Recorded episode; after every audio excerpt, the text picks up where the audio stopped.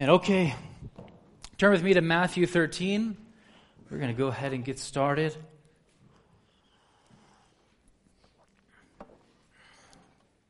Matthew 13. We have been in a six week study of the parables thus far, and we are entering into the last parable. The last parable, which is the parable of the dragnet. Parable of the dragnet. You can find that starting in verse 47 in Matthew 13. Uh, would someone care to read that verse uh, specifically from 47 to verse 50? 47 to verse 50.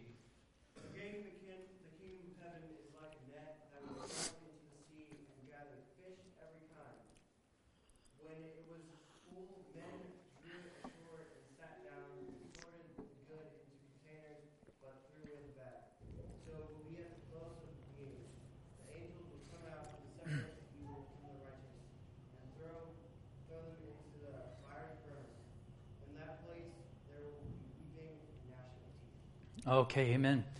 Amen.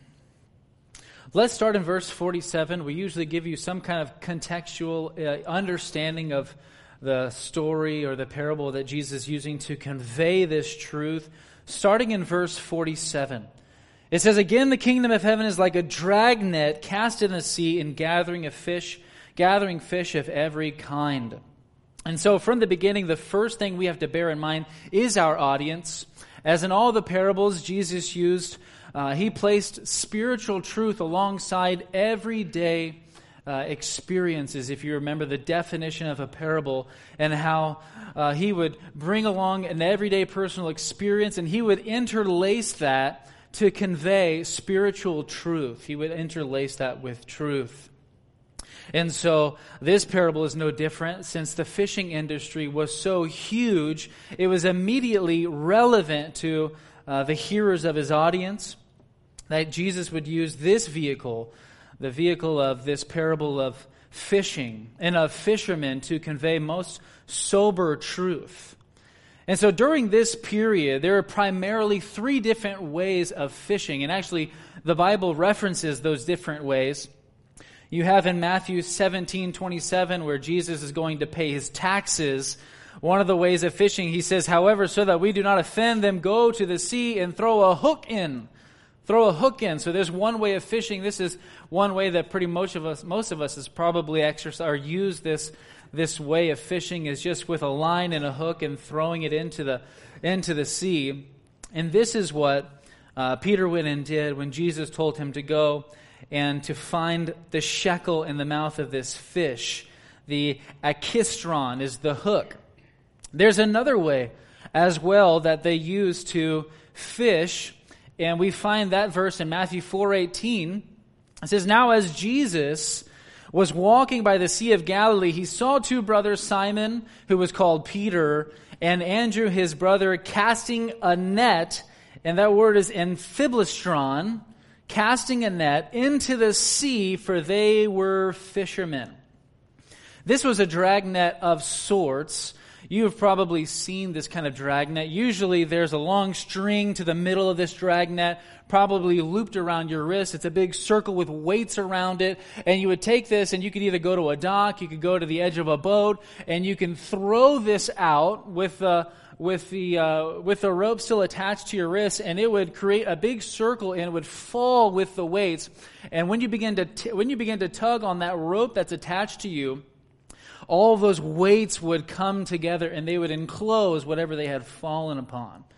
And this is uh, this is the net that Christ spoke of in reference to his disciples being fishers of men, being fishers of men. It is this kind of dragnet and then you have the net of our passage, the text here in verse 47, that the kingdom of heaven is like a dragnet, a, a word that is completely different than the others. It is called a sagene, a dragnet cast into the sea, gathering fish of every kind. It was a huge commercial net. It was meant to catch a lot of game. And usually this net was moored or fixed to a post or a stake on land, and it would also be attached to a boat as well. And so this, this boat would go out and it would bring out the tension in the net and it would start at one point of the shore on this side and make a big sweeping, like a circle all the way across as the net is attached to the land. And it would come from, really from shore to shore. It would come. And this net had uh, floats on top of it so that it would stay really at the top of the sea and nets uh, weights at the bottom so that it really had the ability to sweep everything in its path. It was a huge net. Huge net. Collected whatever was in its path. It says gathering fish of every kind. Not just a couple of fish, but really a multitude of fish. And I think what we are to gather from this is the sheer size of the net a huge, all embracive, all encompassing net which had the grasp to capture whatever was in its path. And uh, that, take, that actually takes us to verse 48. And it says, And when it was filled, they drew it up on the beach. And usually they would take it, if it was moored to the beach, they would then drag that net in with a crew of people. And they would drag that net to the beach. And they sat down and gathered the good fish into containers, but the bad they threw away. And so here is the next component of the fishing process. Uh, there was a drawing, a dragging in of the net, and all that it had collected in its big sweep in the sea. And after the catch was drawn in, began the, the careful, meticulous, and the very time consuming aspect of sorting fish. You could think of how big this net was. Some people would say uh, that these nets were often something like about quarter of a mile long. So just you could you could probably get a picture of how long it might take to sort out these fish, uh, the good from the bad. And it was business. It took time. It was meticulous. It was very careful. And uh, that's pretty straightforward. Uh, any questions on that so far? Pretty straightforward. I think we grasped that fairly well. Now, let's get into the interpretation.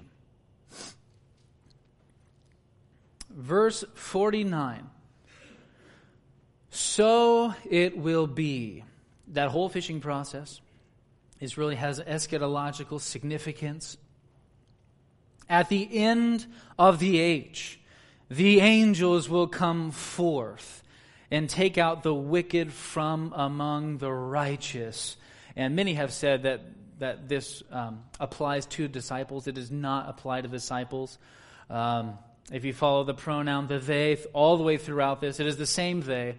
And this is speaking about the Lord and judgment using the agency, by the agency of angels. And he says, It will be, so it will be at the end of the age. The angels will come forth and take out the wicked from among the righteous. They will, uh, they will be the agency that the Lord uses to separate the wicked from the righteous and will throw them into the furnace of fire. In that place, there will be weeping and gnashing of teeth. And this parable really is another pair. In relate, it is most related to the parable of the wheat and the tares. They really are a pair, though there is a difference between them, and that difference is a difference of emphasis. It is a difference of emphasis, but they essentially teach us the same truth. Remember in the parable of the wheat and the tares, the emphasis was more upon the wicked and the righteous and their coexistence as a mixed society in the presence of the kingdom of God. Uh, you remember that. This parable takes us right up into the end of the age. Where this one, the last one started in the present evil age, and it gave you a lot of, it gave you some uh, help, you some information to understand the nature of the of the kingdom in the present evil age. But this parable, the emphasis is on the end of the age. It is on the end of the age, after the coexisting, with the emphasis more on final judgment than anything else. Now, the final judgment an ultimate defeat of God's enemy? This is a question for you. The final judgment and ultimate defeat of God's enemies is first promised where? So many whispers. So many whispers. Genesis 3:15. Genesis 3:15. How do we understand that prophecy or that proto-evangelium as we call it? How do we understand that?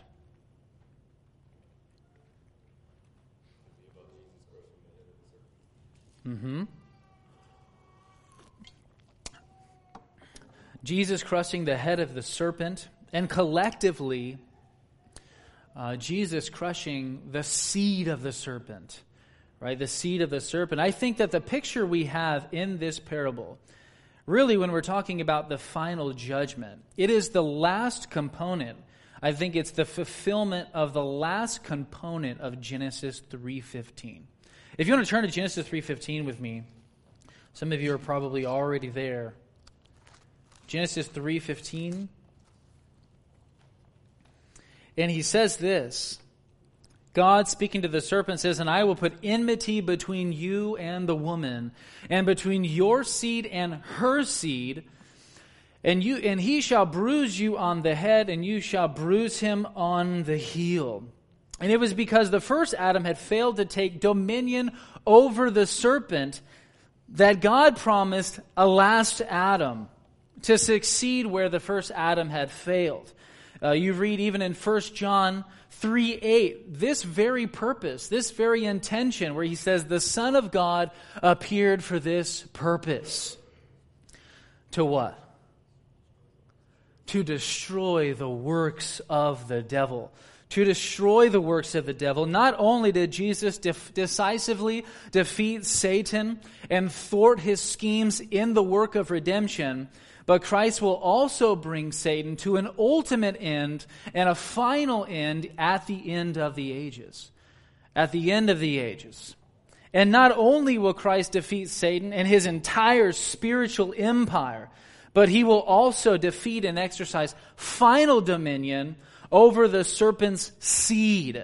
You remember, and even if you go back to, uh, if you go back to uh, Matthew 13, we saw the serpent's seed in Matthew 13. Have you flipping around a little bit today? Matthew 13 and verse 38, and he says, In the field is the world, and as for the good seed, these are the sons of the kingdom, and the tares are the sons of the evil one.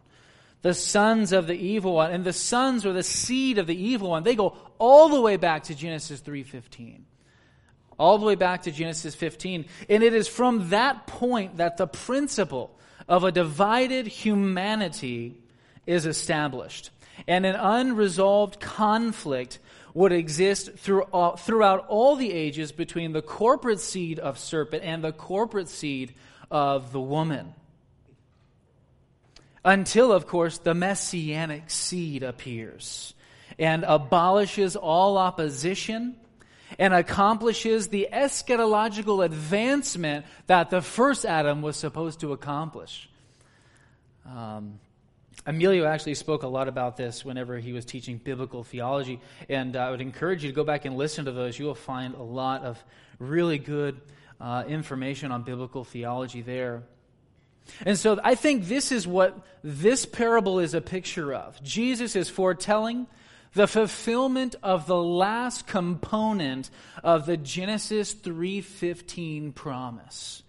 The Genesis 3:15 promise, he will reign until all of his enemies are put under his feet, until the seed of the serpent, the wicked are sifted with his winnowing fork and are ultimately judged. Any questions on that so far? Okay. Now, I want to go into with the last uh, amount, the last bit of time that we have. I want to, I want to um, talk about a couple of different topics that I wanted to explore in our time. And they are these: the identity. You want to write this down? You can. These are my different sections that I have. And the, the first is the identification of the wicked it says that they will take out the wicked from among the righteous. I want to know who are the wicked? Who are the wicked? The, we'll look at the identification of the wicked, the inescapable end of the wicked. And lastly, I want to look at the imperative to preach to the wicked. The imperative to preach to the wicked under those three headings. But beginning with the identification of the wicked, who are those who will be finally sifted and judged uh, from among the righteous? And I was thinking, as, as I was thinking about this section, I was thinking, what, where could I go to demonstrate who the wicked are that will be shut out from the kingdom? I was thinking, there is no better place than our our current context, the context of the parables themselves, because it is here that Jesus gives the most vivid portraits of the lives of, of uh, which characterize those who will be finally and forever cast away. And so, by doing some retracing and looking over the parables that we have already explored in some depth, I believe we can actually identify not only the the kingdom embracers, but also the kingdom rejectors. And so uh, let's look at even the first soil. The first soil. We went in. We went into this on some depth, but I want to put a different emphasis on it in this time. In verse 19, we read, When anyone hears the word of the kingdom and does not understand it, the evil one comes and snatches away what has been sown in his heart. This is the one on whom the seed was sown beside the road. This is the soil where Satan snatches most of the sacred seed from the heart. And Satan will really do all that he can to ensure that his offspring will not embrace or receive the word of Christ's kingdom, uh, the gospel of the Messiah. And not only is Satan at work to snatch the gospel seed from the heart, but also the heart of the hearer is so hard that there is no hope whatsoever of gospel penetration. You remember the, this path. It, it was that foot trodden, beaten path that represented a hard heart. It has not even been tilled. It, the ground has not even been broken up. It's not even meant for the seed to go down and produce or bear fruit. It is a hard ground. There is no penetration of the gospel. And I think that this applies to the irreligious as well as to the religious, if you remember.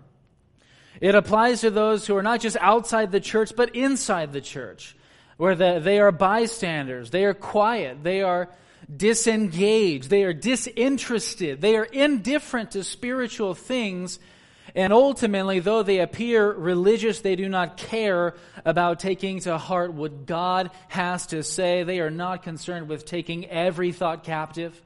They are not concerned with obedience to the Lordship of Christ. And in that last day, they will be separated from the righteous. They will be separated from the righteous. The same can be said about the second soil.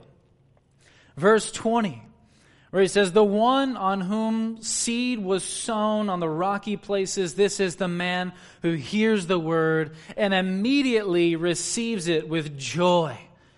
Yet he has no firm root in himself, but is only temporary. And when affliction or persecution arises because of the word, immediately he falls away. And as we said even a couple of weeks ago, I can think of no fitting, more fitting description of mainstream Christianity. They are those who are initially thrilled about the changes that are happening in their lives, the church going. They're in the reform circles as, as well as the other circles. And I think that even this parable could have more of an, an, an, application to a, a more biblically sound kind of church. There's affliction, there's persecution. And uh, these people, they are initially thrilled about the changes the church going, the book buying, fellowshipping with true Christians. But alas, they are the almost Christians, they are the shallow water Christians that ultimately, when the time comes for them to stand to truth, they are unwilling to risk their lives, their comfort, their safety, reputation, and well being for the sake of Christ. Just as quick as all had begun, the new emotions, the excitement, the feelings, everything began to die as the seed was suffocated by fear, by cowardice, at the possibility of suffering for righteousness' sake.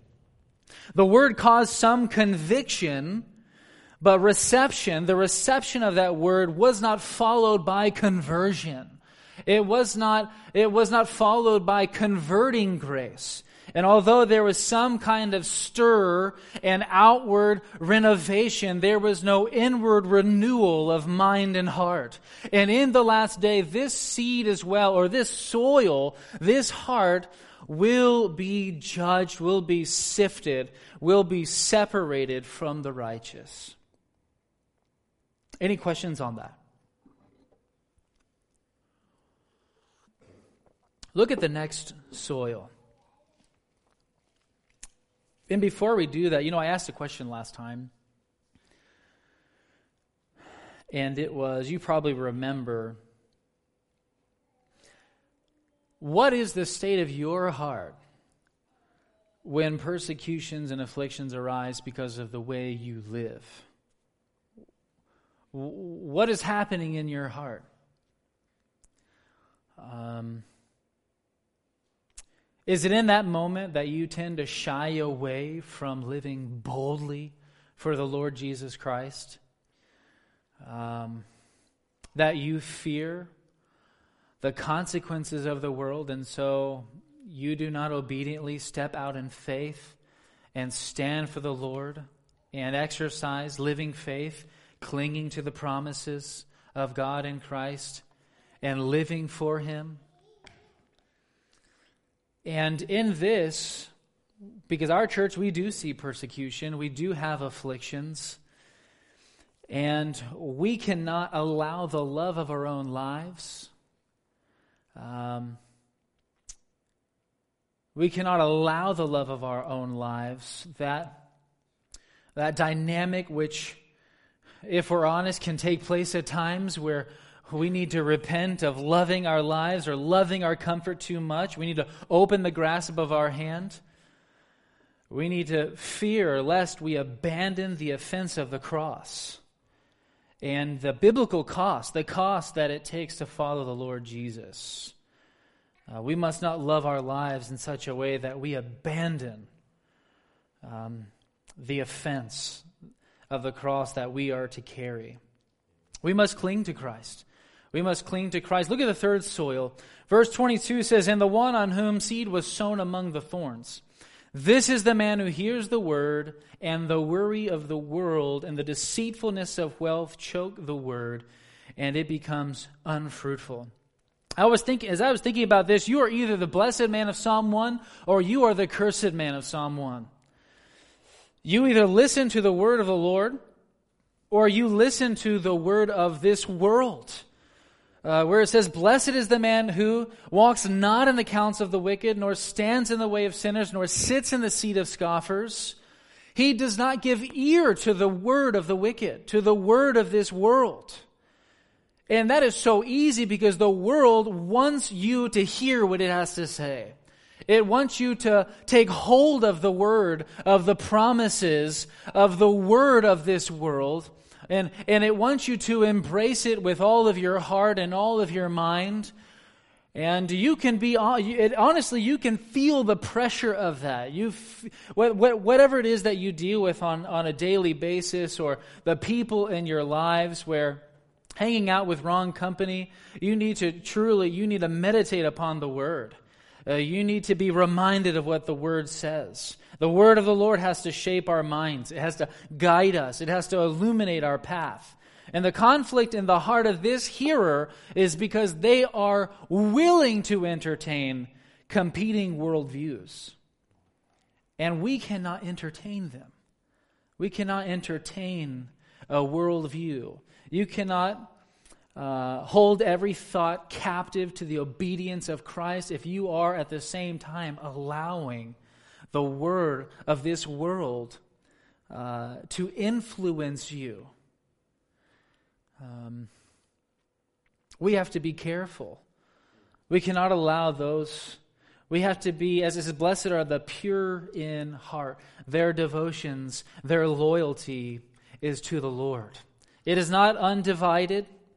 Their loyalties are not given to the Lord and the world. You cannot have, even as Chris Best said, you cannot have uh, one foot in the world and one foot in the kingdom. You know what happen if you, you know what happens if, if that, if that happens? Right? The door shuts on you, right? That's what Chris Best said. You'll get slammed. Uh, you'll be destroyed. You cannot be one foot in and one foot out. You cannot allow the lusts of your flesh to linger for so long and keep the door of the world open to compete for your affections. Self, sin, and the world in this heart, ultimately, they are more appealing uh, than the person and work of Christ. And in the last day, they will be separated from the righteous. Those who stumble upon the buried treasure of the kingdom and acknowledge what is being offered in the whole redemptive package, all the treasure that is found in the Lord Jesus, and those that are unwilling to sell all that they have and buy this field will be judged, will be separated and sifted. And this is what you see. Really, you could see who the wicked are. You can identify them here. The kingdom of God, Christ is going to reign until all of his enemies are put under his feet. Uh, the wicked are those who do not bear fruit ultimately. They are, the, they are those who do not value the hidden treasure of the kingdom. They are those who do not value the costly pearl of the Lord Jesus Christ and all that is represented in his person and in his work and his accomplishment. They do not value those things. They value the world. And they belittle the value of Christ to the peril of their own soul. Um, I want to look next at the inescapable end of the wicked. You know, the Lord Jesus spoke more about hell more than any other figure in the Bible. And he is a compassionate he is a compassionate God man, a compassionate Savior to a lost and dying world. He came to this world warning them of the dangers of sin warning them. He, he, and he often did this, even to the Pharisees, to the wicked, the unbelieving. And he also spoke more about the subject of hell, more than the subject of hell, than the subject of heaven.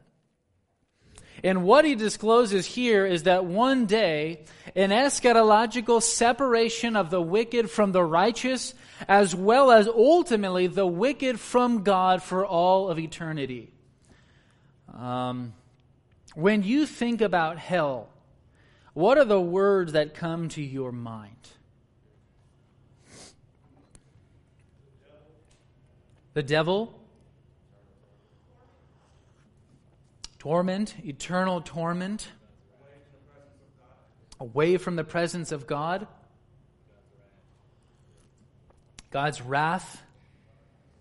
Darkness. Justice weeping and gnashing of teeth. Not in a favorable sense. That's true. That's true. God is He is omnipresent, but His favorable presence will be away from the wicked for all of eternity. They will see the presence of His justice. No grace. There are no more words, I believe, more feared and hated by mankind than those which describe the habitation of the damned. The words you just used to describe the, the ultimate state of the wicked are truly terrible words.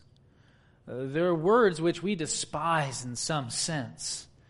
Uh, God is completely just, but the words are terrible which describe. They are awful words of the judgment of God about the place He has made for them to dwell for all of eternity. It is accurate to describe their state as one of eternal despair. Some words that I thought of eternal despair, conscious misery, mind saturating hopelessness, endless gloom, thick darkness, all consuming anguish. The wicked will be overcome with the fires of God's wrath like a pile of wood that is set ablaze in a bonfire. There are no doctors in hell to patch up your wounds. There are no psychologists in hell to visit for your debilitating depression. And there are no drugs to numb your devastated conscience that is going to gnaw away at itself like a worm that never dies.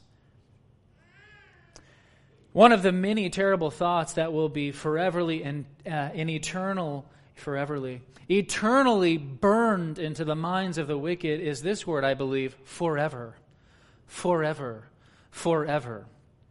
In, in relation to eternal life, there is no better word. But in relation to eternal punishment, forever is the most terrifying word, I believe. It is a most dreadful word in relation to hell. And in the end, all analogies and metaphors fall short of describing the reality of the awful judgment of uh, and the anger of God. Psalm 90 verse 11 says this, Who understands the power of your anger and your fury? According to the fear that is due you. Who understands it properly? Um, I think one of our failures in worshiping and fearing God properly and rightly is our inability to experientially understand His power and His wrath. God is holy, and His power is mounted up against all that is unholy. The unregenerate should fear and tremble at such an enemy as Almighty God Himself. Richard Baxter in his track called A Call to the Unconverted. Actually, Brother Joseph Urban mentioned this track a few weeks back. He says this Look at the plight of the wicked. He says, You are under the guilt of all the sins you ever committed, and under the wrath of God and the curse of his law. You are bondslaves to the devil and daily employed in his work against the Lord, yourselves and others. You are spiritually dead and deformed. You are unfit for any holy work, and do nothing that is truly pleasing to God. You are without promise of assurance or his protection and live in continual danger of his justice, not knowing what hour you may be snatched away to hell and most certain to be lost if you die in that condition and nothing short of conversion can prevent it. Jesus said, unless you repent, you will all likewise perish. The only alternative to repenting is perishing. And it is better to prize heaven now than to belittle its value and inherit hell forever. And there will be a time when the very passage of time, the door of time, this window of opportunity will close forever and all will be engulfed with eternity. That will be the very quality of the time, the duration of the time that we spend without change. And so, brethren, we don't have much time left. You don't have much time left. This world does not have much time left. First John says this world is passing away. It is passing away. The, the, as the old great hymn says, the sands of time are sinking. They are sinking. And there are only few grains of sand left in the hourglass of your life. Only a few. Knowing this is true, how should it change the way we live?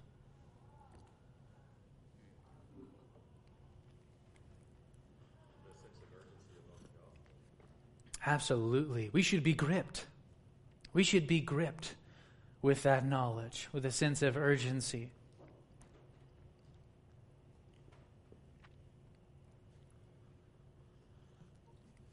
What else?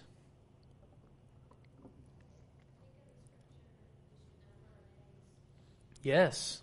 You know that's actually that's actually the next verse uh, to verse uh, to Psalm 90:11 that who understands the power of the anger of God. Oh, teach us to number our days, to understand them. Brother Robert?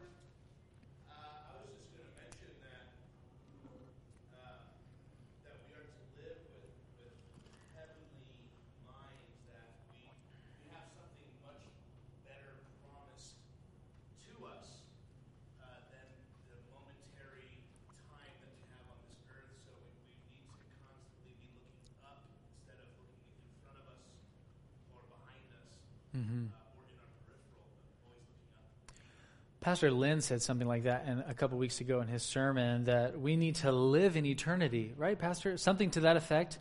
If you live in eternity, that will affect how you live in this world. If you live in eternity, if your minds are constantly fixed on that world, it will change the way you live. And the last thing I want to look at is the imperative to preach to the wicked the imperative. And I think that can ultimately be broken down in two different ways. And that is the command to preach. That word imperative can mean the command to preach to the wicked, as well as the absolute necessity to preach. It is imperative to preach to the wicked. There's a, there's a necessity laid upon us. My question is are we commanded to evangelize? We are. Where are we commanded to evangelize in Scripture? What'd you say? Matthew 28, Luke 24. All my passages I just had down. Where else? Mark 16, 15. I think so. I think um, if we look at these, you know, turn with me to Matthew 28. Turn with me to Matthew 28. This verse is significant because it speaks about the presence of the Lord Jesus, His Spirit. And it says this And Jesus came up and spoke to them, saying, All authority has been given to me in heaven and on earth. Go therefore and make disciples of all nations, baptizing them in the name of the Father and the Son and the Holy Spirit, teaching them to observe all that I have commanded you. And lo, I am with you always, even to the end of the age. Even to the end of the age. If, you if, you, if you remember in our parable, it says, So it will be at the end of the age that there will be an eschatological separation, that we will be preaching and evangelizing all the way up until that time. He will be with us until the end of the age. He will be encouraging us, His presence, He will go with us, His power, uh, His Spirit illuminating our way and leading us, guiding us, strengthening us, encouraging us. The Lord Jesus will be with us in all of these things. And Mark chapter uh, 16, verse 15, he said to them, Go into all the world and preach the gospel to all creation. Even though there's a textual variant here, it's still, uh, it's still nevertheless is true about uh, the, the Great Commission. Uh, Luke, he says this in Luke 24, 46 through 47, he says, And he said to them, Thus it is written that the Christ would suffer and rise again from the dead the third day, and that repentance for forgiveness of sins would be proclaimed in his name to all the nations. To all the nations beginning from Jerusalem. That the accomplishment seen and the dying and the rising again of the Son of God would issue forth in the proclamation of, of, the, of, uh, of repentance for forgiveness from the mouths of the Lord Jesus' disciples. From the mouths of his disciples. And they can do no other because they have experienced the undeniable event of the crucifixion, the death, and the reckon, uh, the uh, the, um, the uh, resurrection of the Lord Jesus Christ Himself, being witnesses of that. And you'll notice there that they will be preaching and declaring re- repentance for forgiveness of sins. You see the necessity of repentance for forgiveness. Proverbs 28:13 says he who conceals his transgressions will not prosper, but he f- who confesses and forsakes them will find compassion. He will find compassion. There is uh, there is a radical reaction expected among those who come into contact with the kingdom of God, and that is to sell all things, give up all things in order to buy and possess the kingdom of God and the Lord Jesus Christ, His gospel. John 17, 18, and Jesus, and G- Jesus' prayer to the Father speaking about the world, that we are not of the world, even as He is not of the world, yet He is sending us in the world. As the Father has sent Him into the world, I also have sent them into the world to be on mission for the Lord Jesus Christ, to be his ambassadors. In Acts 1 8, you, you, you have here, but you will receive power when the Holy Spirit uh, has come upon you, and you shall be my witnesses, both in Jerusalem and in all Judea and Samaria, and even to the remotest part of the earth. Lastly, turn with me to Romans 10. Any questions? Any comments?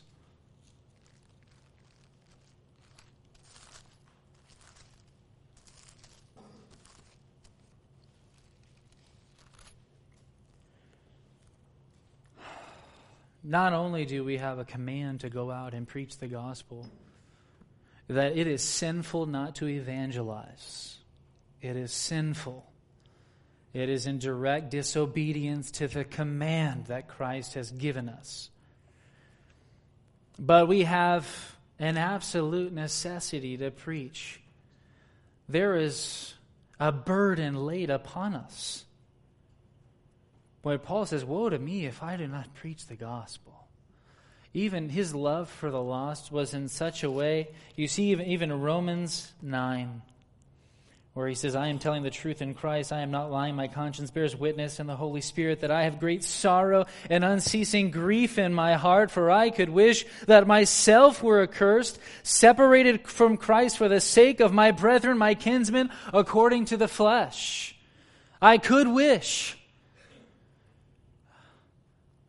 that they could be saved. This selfless desire of Paul to lose his own life even for the sake of those who are lost. There is, there is a necessity, a burden laid upon us to preach, and you should feel that. Even this weekend, you know what? I, I just got so much of just my meditation on hell this weekend. Every time I see fire, I think about hell. And uh, during when we were in Mexico, we had bonfires with logs I could barely wrap my arms around. Huge logs thrown into this fire. It was probably like this high or so. Just a huge fire of logs and just burning. And the only thing I could think about is my family being those logs who were weeping and wailing and screaming because of the terrors of the judgment of God that are going to rain down upon them for all of eternity. And I could hear their voices in there.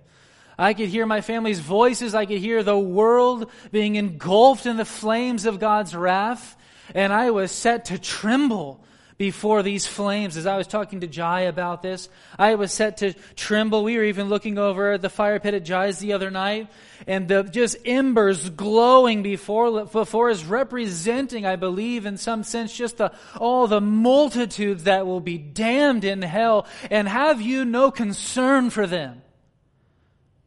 Have you no concern for them? Can you easily go about your day without any concern for the eternal estate of those who will be damned, and justly so because of their sin, but you have the gospel that you can preach? And do you care more about your comfort than their eternal comfort?